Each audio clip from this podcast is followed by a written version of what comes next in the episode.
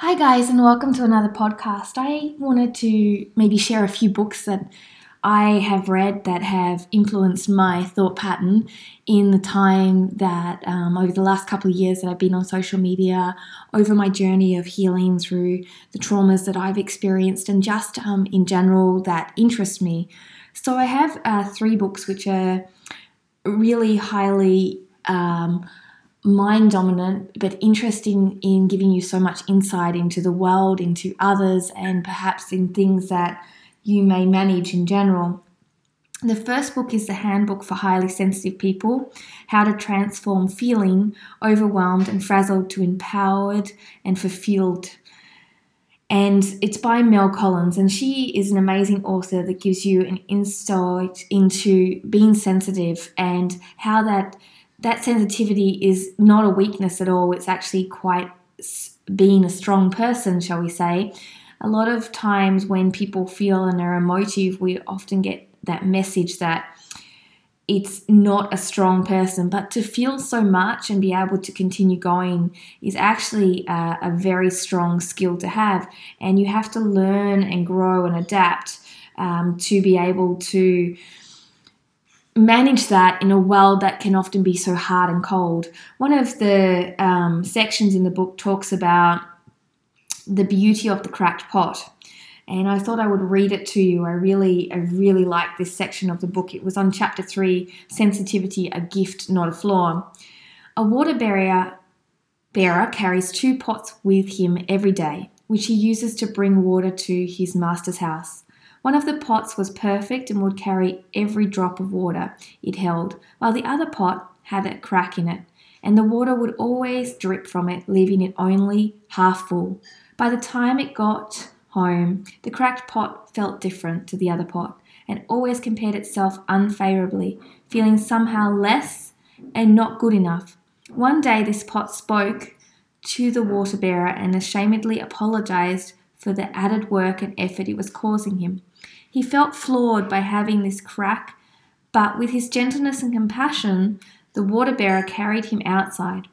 He asked the crackpot to look at the flowers that were growing on the side of the path.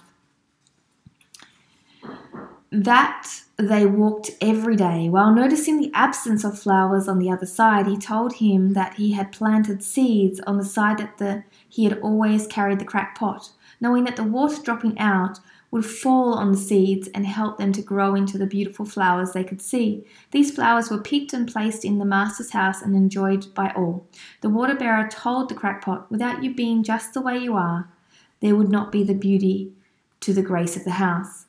And it really identifies how what we think is our cracks is often uh, a place that enables others to bloom and grow, yet we're often not talking about that or acknowledging that. And so we come not to recognize that.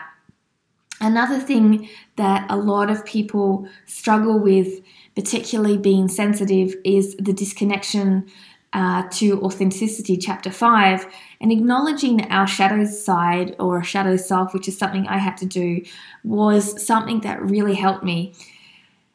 And the concept of this shadow side was first introduced by the former psychoanalyst Sigmund Freud in 1856 to 1939. So he was pretty ahead of himself. And it relates to the part, to the unconscious and darker aspects of our personality. He called it the id. Swiss psychiatrist and founder of psychology Carl Jung, 1875 to 1961, took the concept just a little bit deeper, stating that the shadow also holds the characters within our personalities, such as the hero and the villain. And often, what we don't understand is we are all a hero and we are all a villain in someone's story. And it's important to recognize that both the light and the darkness exist within all humans. It is part of our dualistic nature. We can't be whole without both. And if we don't acknowledge that there is both darkness and light within everyone, love and fear, good and bad, then we are prisoners to the shadow, and the shadow will act out in unconscious ways. And that's why we can get addictions, depression, and all other certain types of um, characteristics that come out when we do not kind of come to our own and recognize our own and accept our own.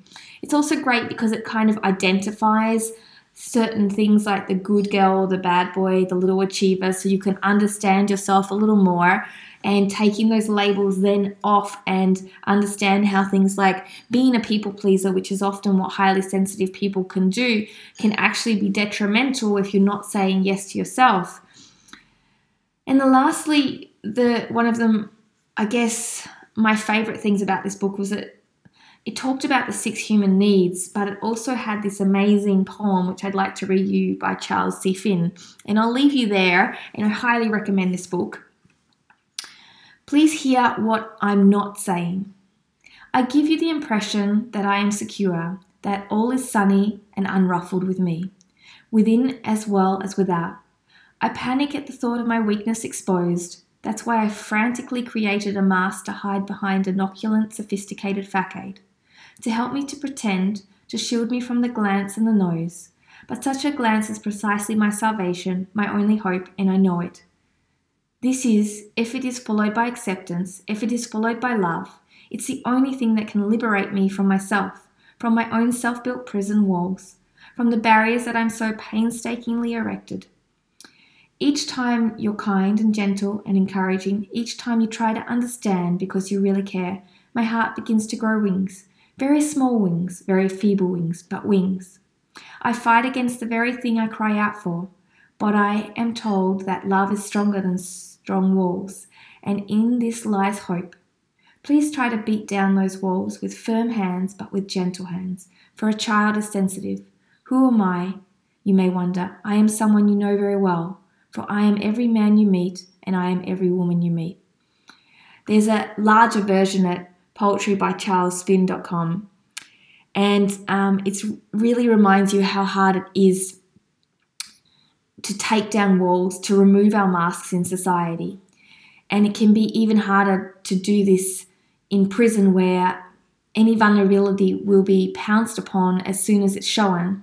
But time after time, when we trust has been built, we witness the hardest and toughest people, and this is in prison, for example, they're talking about, that lay beneath these masks and there comes to be so much more that they're crying, they're breaking because their inner child is finally opened up away from the unconditional love, stepping out of the darkness to own it and to not be debilitated by it. And so often, when we see hardcore people, some of those people are also highly sensitive. And just in general, this book it refers to psychology in general in a really easy manner to understand it, but also to every person, not just highly sensitive. Each one of us are sensitive in some area. So it gives you insight into your own sensitivities, even if you're not a super sensitive person or super sensitivity people. And it gives you insight in a way where you unravel the layers upon layers upon layers to take off the masks to be able to breathe again.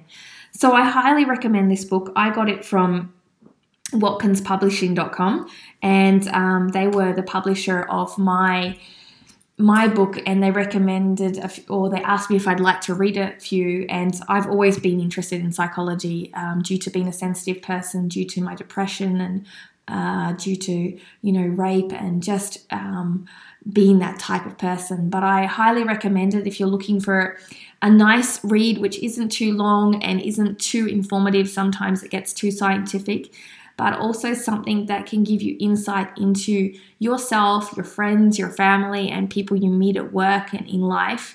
Um, from every walk of life, not just alone highly sensitive. So, this book has so much more than just for highly sensitive. It's a well rounded book to understand people in general.